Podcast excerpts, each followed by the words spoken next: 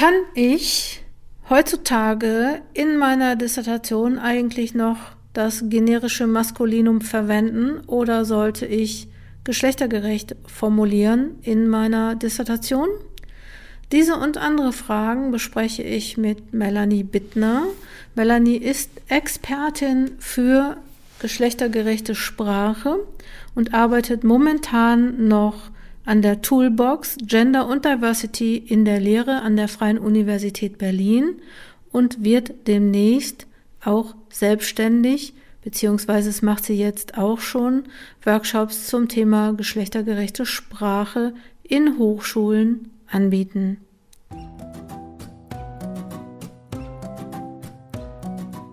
Herzlich willkommen zum Coaching Zone Podcast. Ich bin Dr. Jutta Wergen und unterstütze Promovierende in allen Phasen ihrer Promotion.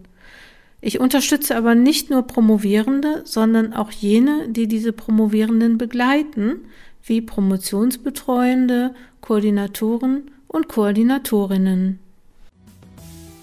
Herzlich willkommen, Melanie Bittner aus Berlin. Ne? In Berlin sitzt du.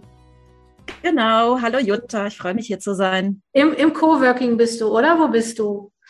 Genau, ich bin in einem kleinen Telefon oder auch ähm, Mittagsschlafkämmerchen in meinem Coworking Space. Hier gibt es so ein kleines Sofa und hier kann man ab und an einen Mittagsschlaf machen. Das ist ganz schön. Ja, sehr cool. Brauche ich auch.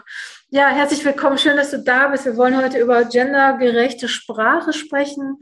Ich wollte dich bitten, dich vielleicht noch mal kurz vorzustellen. Ich will nur einfach sagen, sag, woher kennen wir uns eigentlich? Dein Name deinen Namen kenne ich schon echt lange. Aber wo, wo haben wir uns das erste Mal getroffen? Also virtuell also persönlich noch mhm. nie, ne?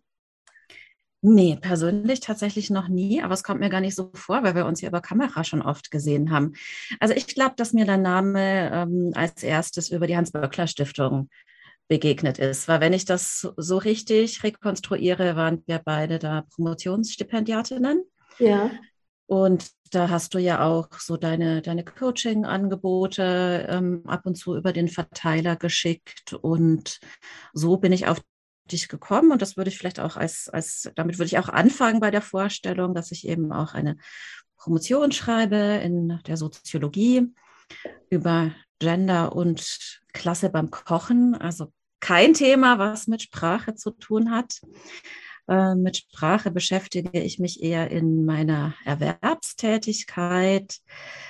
Da arbeite ich freiberuflich als Trainerin für Gender, Diversity und Antidiskriminierungskultur.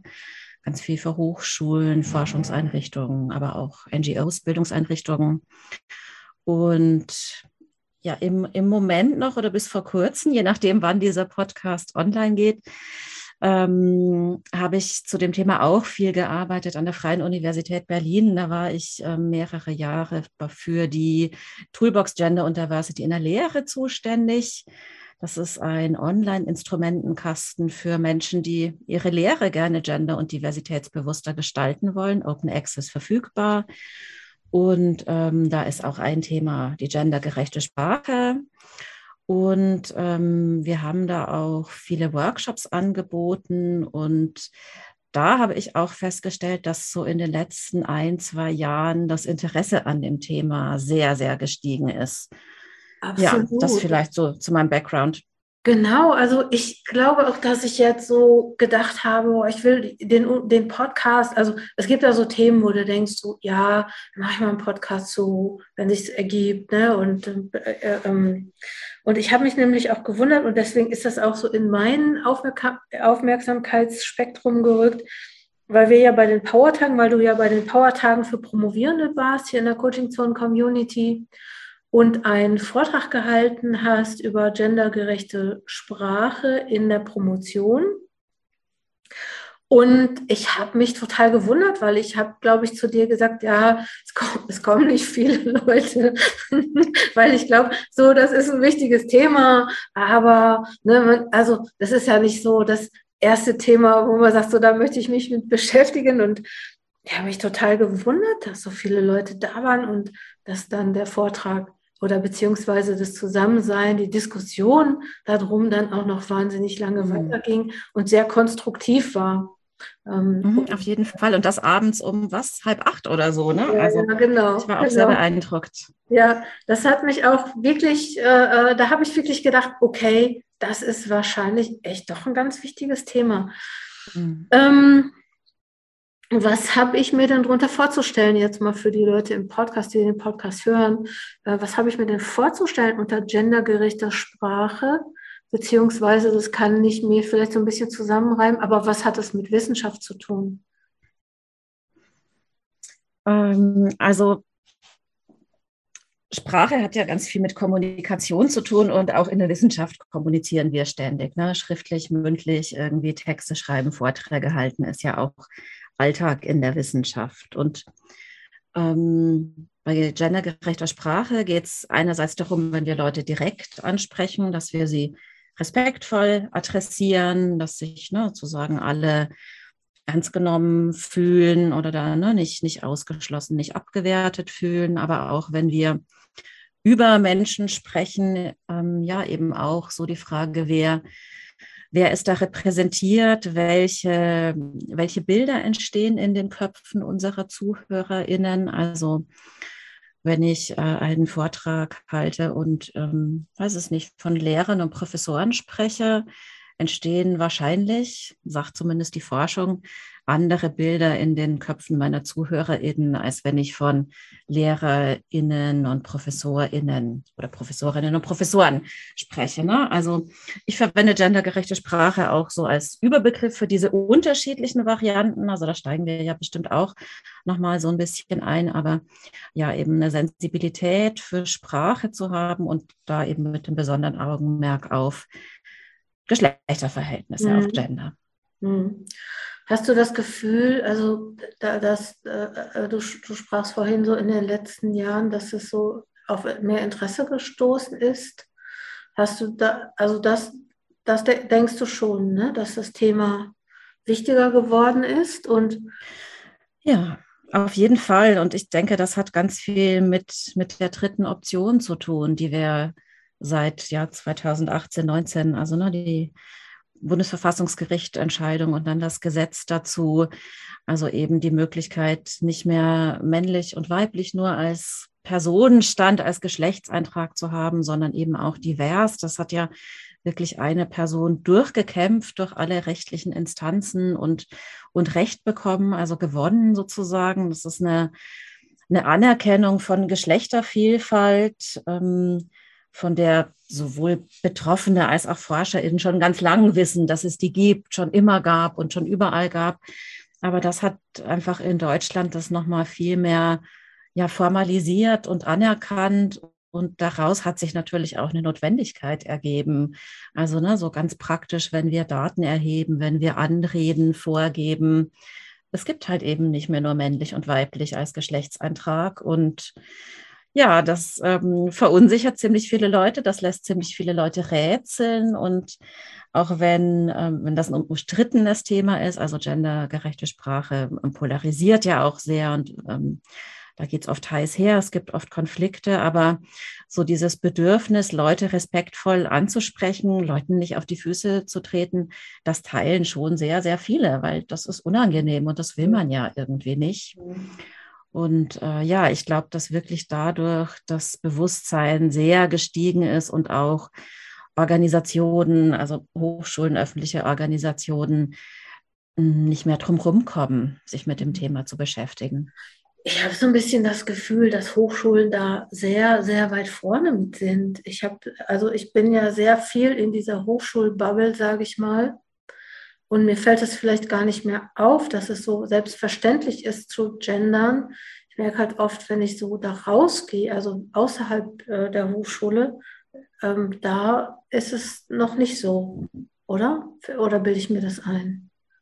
Ich glaube, dass das darauf ankommt, wo man da hingeht. Also mhm. ich höre zum Beispiel schon auch manchmal äh, in Workshops, dass Leute sagen, wenn die eher so in der Verwaltung arbeiten, mhm.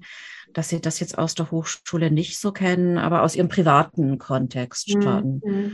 Oder auch ähm, Leute, die Kinder haben, erzählen das auch oft, dass ähm, eine Transperson mit, mit ihrem Kind irgendwie in einer Klasse ist und dass sie sich deswegen mit dem Thema auseinandersetzen. Also ähm, ja, ich glaube, Hochschulen, für Hochschulen ist es echt ähm, zum Glück zu einem großen Thema geworden und ähm, es wird da viel thematisiert, aber ich finde es auch immer schwierig zu sagen, das ist nur so eine akademische Bubble. Also ich glaube, mhm. es gibt mhm. unterschiedliche Orte, wo es Thema ist mhm. und auch Orte, wo das schon viel weiter ist als an Hochschulen. Aber klar, es gibt natürlich auch mhm. Orte, wo das niemanden interessiert und wo irgendwie das vielleicht schon ein Fortschritt wäre, wenn Frauen mit also genannt werden und nicht ja. nur mit gemeint sind. Ja. Ne? Also das ist ein großes Nebeneinander von ganz unterschiedlichen Praktiken. Ja, was jetzt gerade, wo wir gerade bei dem mitgenannt sind, ich wollte eigentlich noch auf die auf die ähm, Unterschiede zwischen den Disziplinen, vielleicht das erst noch mal eben. Ähm, mhm. Stellst du da was fest, dass es in Disziplinen Unterschiede gibt, wenn du in Hochschulen bist? Mm, also ist immer, ist immer ganz schwierig zu verallgemeinern mhm. natürlich. Ähm, aber jetzt so bei gendergerechter Sprache, also wenn wir jetzt echt mal so sagen, ne, so Verwendung des Sternchens, würde ich schon sagen, dass es Disziplinen gibt, die da tendenziell zögerlicher sind. Medizin, Rechtswissenschaft würden mir so als erste einfallen. Sehr mhm. klassische, traditionelle, ähm, renommierte Disziplinen. Ähm, jetzt so zum Beispiel, ne, so, so MINT-Fächer, also Mathematik, Ingenieur, wissenschaftlich, naturwissenschaftlich, technische Fächer, finde ich, kann man es gar nicht so allgemein sagen, weil da zum Beispiel oft Englisch die Umgangssprache ist. Mhm. Und da stellt sich die Frage ja anders. Also da spricht man sich zum Beispiel häufiger mit Vornamen an und mhm. hat dieses Herr-Frau-Problem gar nicht. Und ähm, ja, also was ich, ähm, was ich wichtig fände, nicht davon auszugehen, dass in so geisteswissenschaftlichen Fächern die Offenheit immer ganz, ganz groß ist. Also auch da gibt es Widerstände mhm. und auch da gibt es ja. SprachbewahrerInnen. Mhm. Ähm, also ja, Tendenzen, aber also eine systematische Untersuchung, das mhm. kenne ich tatsächlich auch nicht. Mhm. Ja, gut, das ist wahrscheinlich alles auch so nach Gefühl oder vielleicht auch nach den Vorurteilen die ich jetzt beispielsweise so habe, ne, dass ich so denke, okay, ähm, die machen das. Ich, jetzt, ich hätte jetzt auch so getippt wie du, hätte natürlich die Naturwissenschaften noch so gedacht. Jetzt mal die nächste Frage. Frauen sind mit gemeint.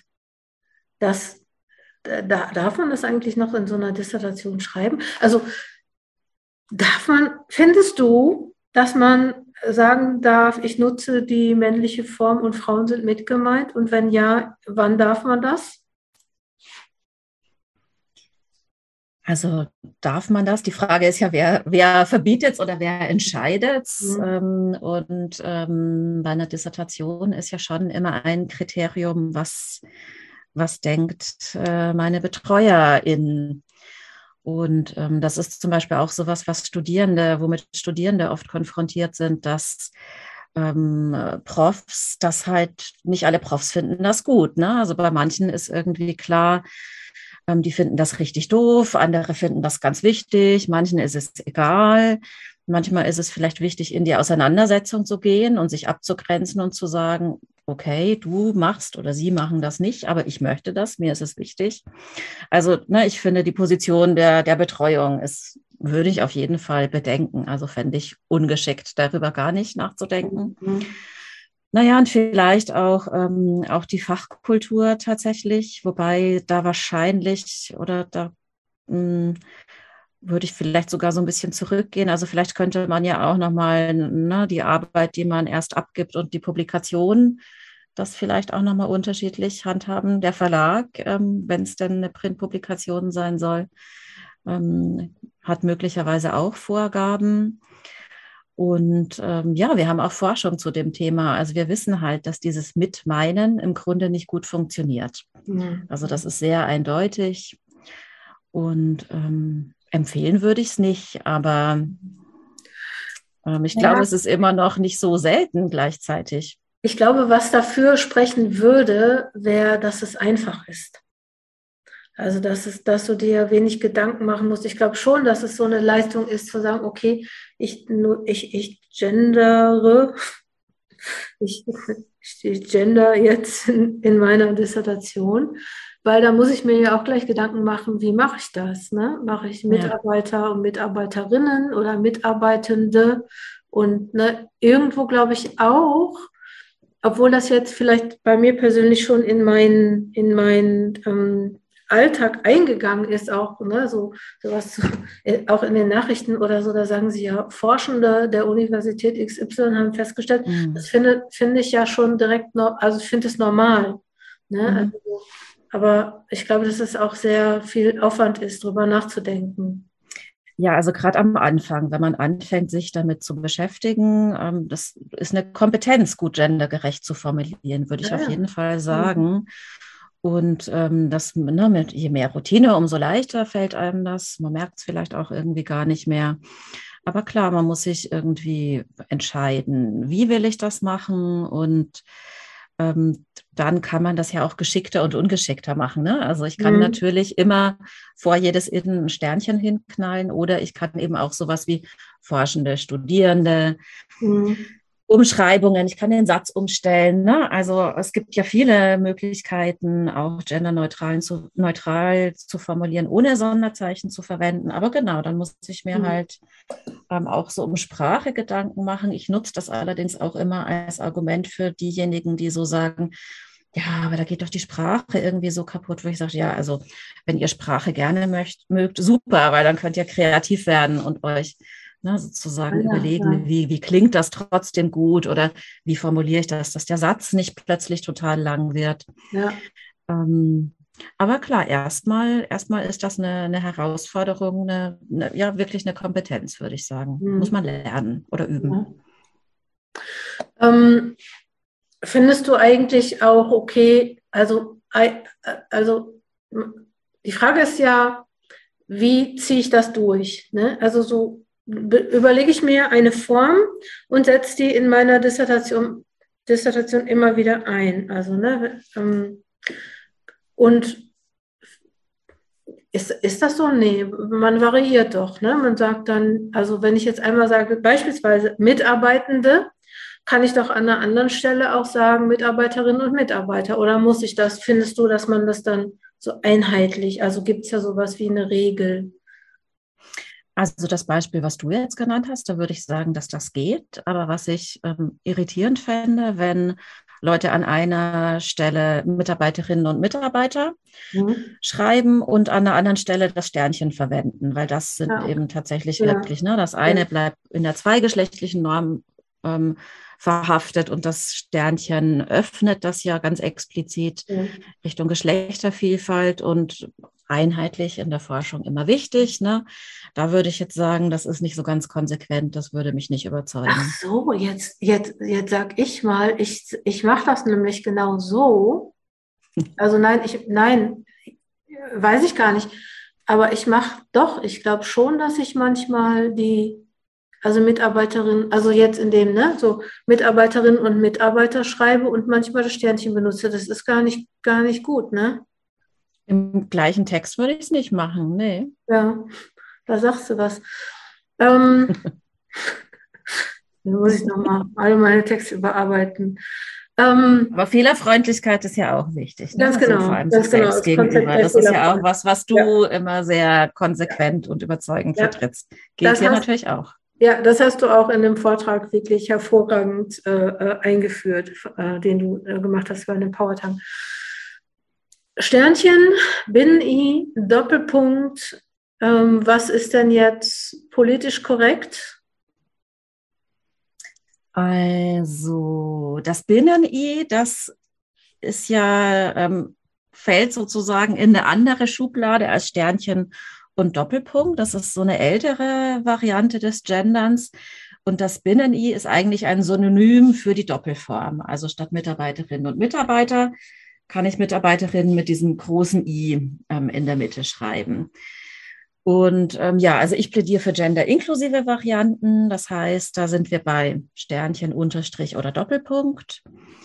Und ähm, also die sind alle ziemlich gut, die sind alle viel besser als das generische Maskulinum und die sind auch alle, ähm, na, da wird es schon ein bisschen schwierig, ob man sagen kann, die sind, sind alle besser als die Beidnennung. Ähm, aber jedenfalls sind sie alle Geschlechter inklusiv. Das ist gut daran. Mhm. Ich verwende das Sternchen, weil ich den Eindruck habe, das hat sich am meisten durchgesetzt mittlerweile und weil es auch ähm, am besten als am besten gilt im Hinblick auf Barrierefreiheit. Ich dachte ähm, immer, das da, mm. umgekehrt. Ja, da ist ne, mit dem Argument Barrierefreiheit ist dieser Doppelpunkt tatsächlich eingeführt worden.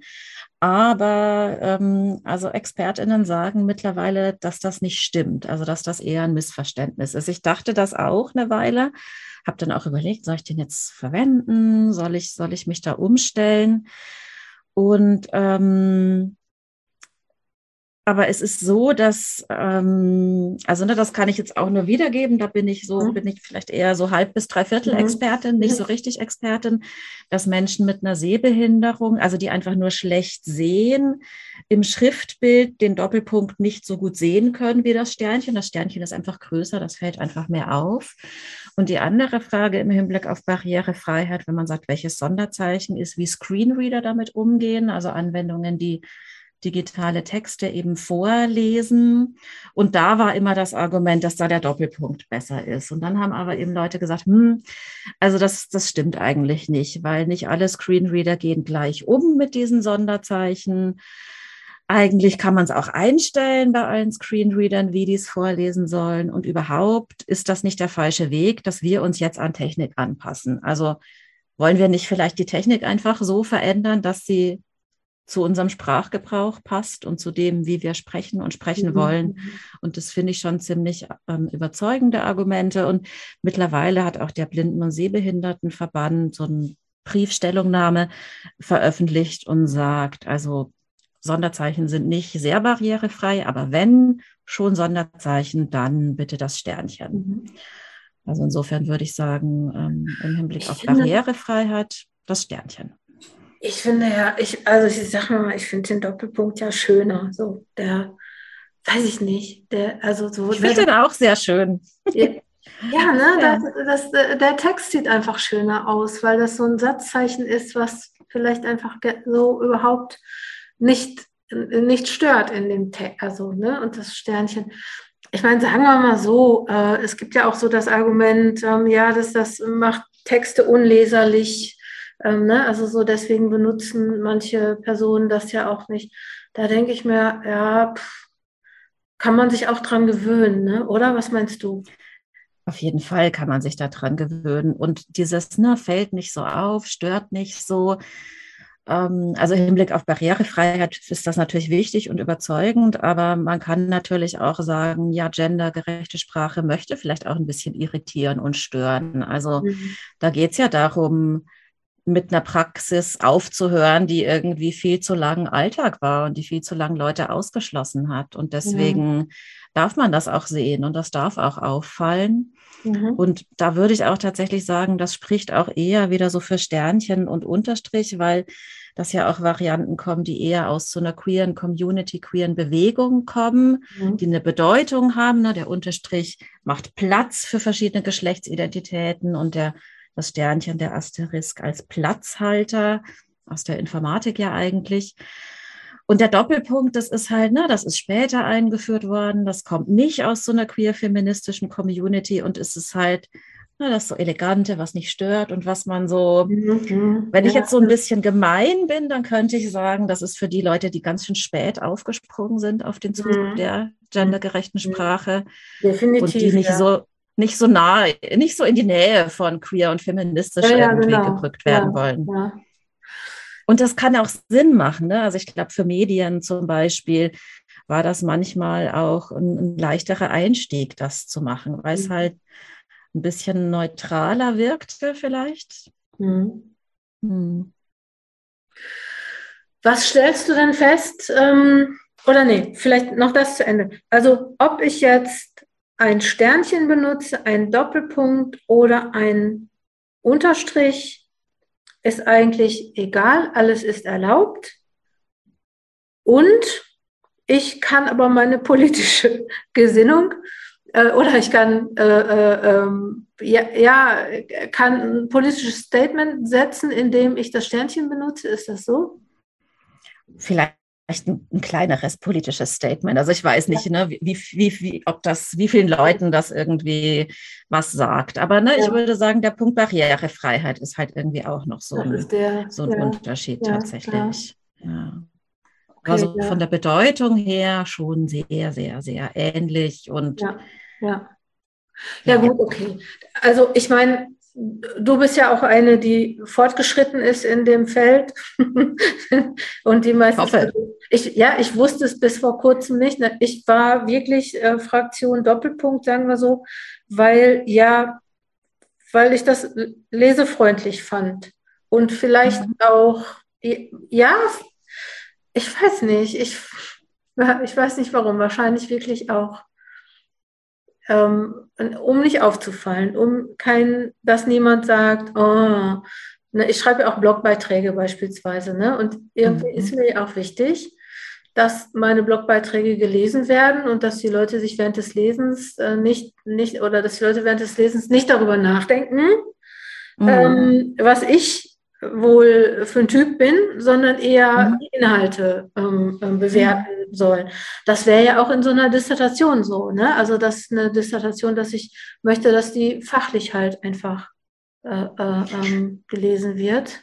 Genau, also wenn man, wenn man denkt, dass das vielleicht deutlich weniger Widerstände hervorruft, ja. ist das eine Überlegung. Ich glaube, dass es, dass das oft schwer einzuschätzen ist. Also ich glaube, die die Hoffnung, dass man es mit einer Variante allen recht machen kann, die, glaube ich, würde ich zerstören mhm. wollen, weil ähm, eigentlich Leute immer an dem einen oder anderen was auszusetzen haben. Oder ne, es ist also halt einfach umstritten. Es ist gerade noch im Fluss, es ist gerade noch nicht so eindeutig und manche sagen halt auch, ne, sagen wie du, aber der Doppelpunkt, der ist doch eigentlich ganz schön und der nimmt mit und so.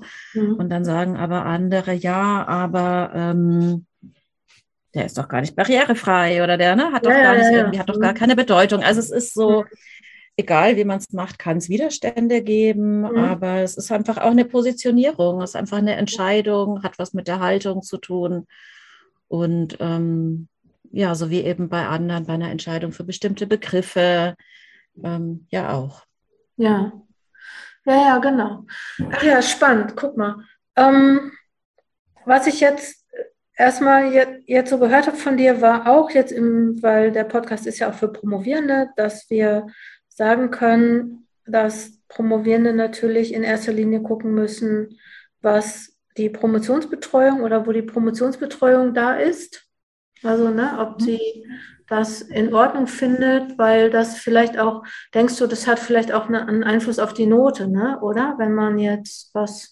Kann ich mir schon vorstellen, wenn die mhm. Person irgendwie ständig genervt ist, weil da jetzt ja. so Sternchen auftauchen. Ich meine, dann kann man auch vielleicht noch mal gucken, so in so wichtigen Publikationen, Zeitschriften aus dem Fach, wie machen die das? Oder gibt es ja. an meiner Hochschule so einen Leitfaden zum wissenschaftlichen Arbeiten? Kann ich da vielleicht argumentieren und sagen, die schlagen das aber schon als eine Variante vor? Also man kann da ja schon auch in eine Auseinandersetzung gehen, aber ob man jetzt deswegen eine schlechtere Note. Ich glaube, diese Leit. Ja, ich, ich sag mal so, ne, da, dass es doch wahrscheinlich so ist, ähm, also, und das ist nicht nur, ob du äh, gendergerecht ähm, schreibst oder nicht, sondern auch, welche Schriftart du nimmst. Äh, mhm. wie dein Layout ist, ähm, ob du doppelseitig äh, äh, und, und, Schriftgröße, das hat, glaube ich, alles. Wie lang die Arbeit wird? Ja, ja. Alles, ja weil das muss irgendwie schon was sein, was gut zu lesen ist. Ähm, ganz, ganz kurz die Geschichte, als ich meine Dissertation gedruckt habe, da habe ich in der Zeit, da hatte ich noch bessere Augen, da habe ich in Areal 10 habe ich geschrieben. Das war so mein, mein Schreibstil weil, oder meine, meine Schrift, weil da passte viel auf dem Papier. Mhm. Und erst beim Drucken. das Kleiden. Ja, und äh, beim Drucken ist, und äh, Shoutout an ähm, Melike Scheinol, weil die war da wissenschaftliche, die war studentische Hilfskraft, äh, die hat mir geholfen beim Drucken und die hat gesagt, sag mal, wie alt ist denn deine Professorin? Und dann habe ich gesagt, ja, weiß nicht, 63, 64, wusste ich nicht mehr, also weiß ich jetzt nicht mehr. Mhm. Sagt sie, bist du sicher, dass du das so klein ausdrucken möchtest? Und dann habe ich so gedacht, nee, eigentlich nicht. Weil wenn die dann immer ihre Lesebrille oder ihre Lupe holen muss, um meine Dis zu lesen, dann wird die wahrscheinlich völlig genervt sein davon. Ja, am besten fragt man das einfach vorher Ja. mal, ne? Ja, genau. Also da, und da, da ist, glaube ich, auch äh, jede Promotionsbetreuung nochmal anders, ne? Also so, was die vorliegen. Genau, manchen ist das vielleicht auch alles ziemlich egal, ne? Kann, kann irgendwie auch sein. Also, und weiß ich nicht, wenn es halt zu viele Dinge gibt, die gar nicht passen, dann wird man vielleicht auch über einen Wechsel der Betreuung irgendwie nachdenken Ja, müssen. genau. Aber ob man das jetzt nur wegen Ja. Sternchen oder Doppelpunkt macht, würde Ja, ich das- bezweifeln. Ja, das das wäre das wär ein Ding. Also im, im Promotionscoaching ist mir noch niemand begegnet mit diesem Thema. Ja, gut. Wechseln, weil ich nicht gendergerecht oder, oder weil ich äh, gendergerecht schreiben muss.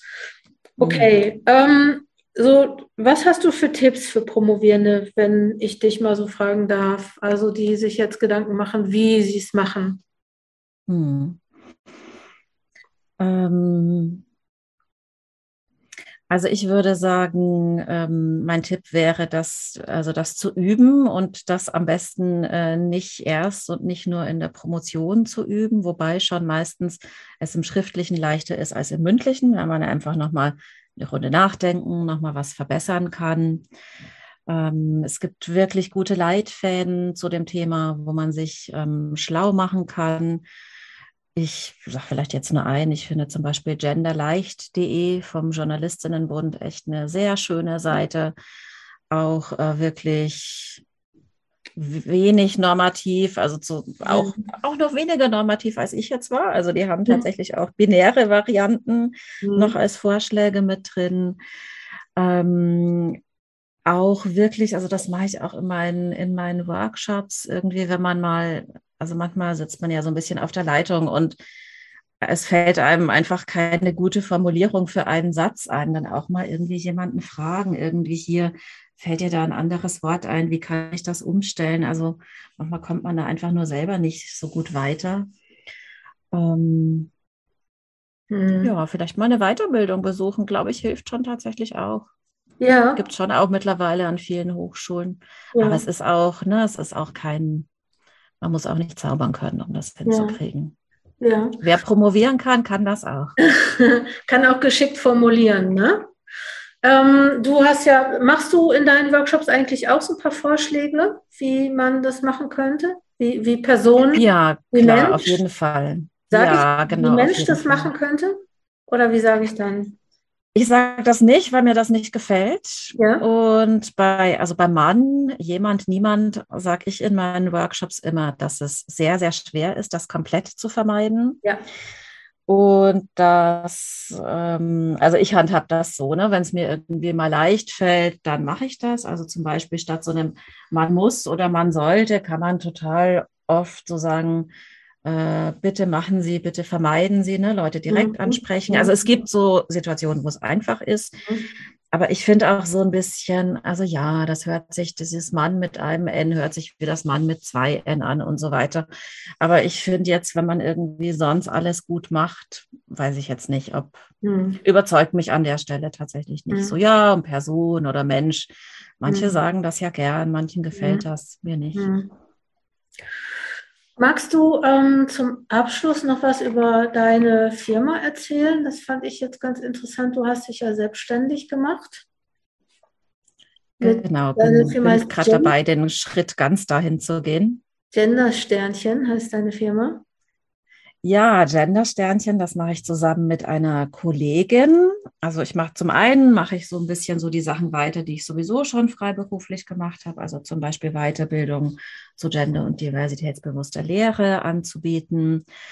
Und weil ich aber auch ähm, nicht so arg gerne alleine arbeite, das ist auch was, was ich am Promovieren so schwierig finde, ähm, werde ich auch mit einer Kollegin was machen. Und wir haben ein Unternehmen gegründet, das heißt Gender-Sternchen. Und ähm, wir wollen auch einen Podcast machen, wo es so um Gender, Gleichstellungs-, Diversitätsthemen geht, auch so mit einem Schwerpunkt auf äh, Wissenschaft, weil wir da beide viel unterwegs sind und da besser auskennen als woanders. Und wir werden auch ähm, Online-Selbstlernkurse entwickeln. Mhm. Also Kurse, die ne, die Leute so zeitlich flexibel belegen können. Und der erste, der online gehen wird, ist tatsächlich auch einer zu gendergerechter Sprache. Das ist jetzt fast ein bisschen peinliche Werbung, aber ich mache das trotzdem. Mach mal, bitte, gerne.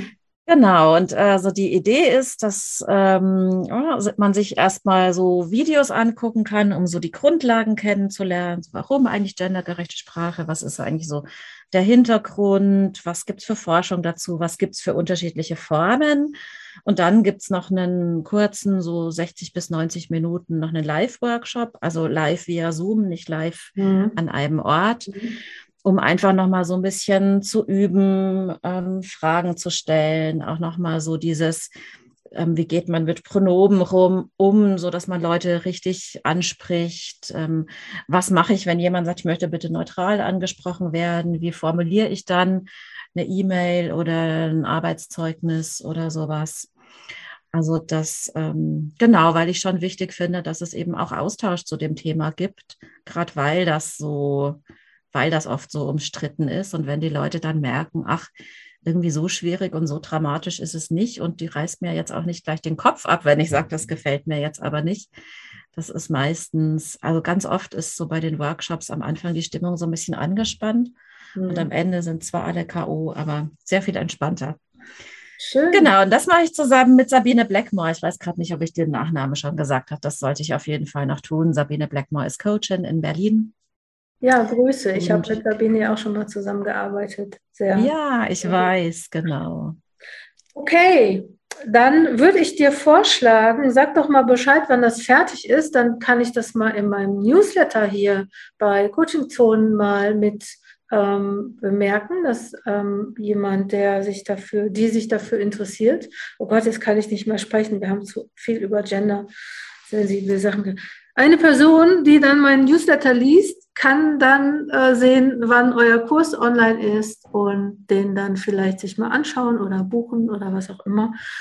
Ich bedanke mich erstmal dafür, dass du dieses Thema hier aufgebracht hast und ich würde vorschlagen, dass alle, die den Podcast hören und die jetzt noch Fragen haben oder sagen würden, meine Frage ist nicht beantwortet worden, uns eine E-Mail schreiben und dann können wir im nächsten Podcast oder du in deinem Podcast oder du mit Sabine im Podcast, ihr könnt es dann äh, weiter bearbeiten und könnt vielleicht genau, auch das, das Thema gendersensible Sprache in der Promotion, dann haben wir beide einen ähnlichen Podcast, also einen ähnlichen wird, Titel. Wird bestimmt, wird bestimmt noch ein, zweimal auftauchen, weil ich glaube, das Thema ist auch noch nicht so bald erledigt. Vielen Dank, Jutta. Danke dir auch. Das war die Episode über geschlechtergerechte Sprache. Ich hoffe, ihr habt jetzt ein bisschen Klarheit darüber bekommen, wie ihr das in eurer Dissertation machen möchtet, beziehungsweise auch machen könnt. Wie gesagt, da ist ja die Promotionsbetreuung auch noch mit an Bord sozusagen. Mit dieser Episode beziehungsweise mit diesem Podcast hast du einen Einblick bekommen, wie wir arbeiten. Wenn du Unterstützung für deine Promotion, für deine Dissertation benötigst, dann werde doch Mitglied in unserem Programm Fokus Promotion in unserem Mitgliedsprogramm oder abonniere den Newsletter erstmal und lass dich weiter von den Angeboten von Coaching Zonen unterstützen. Komm gut voran, deine Jutta Wergen.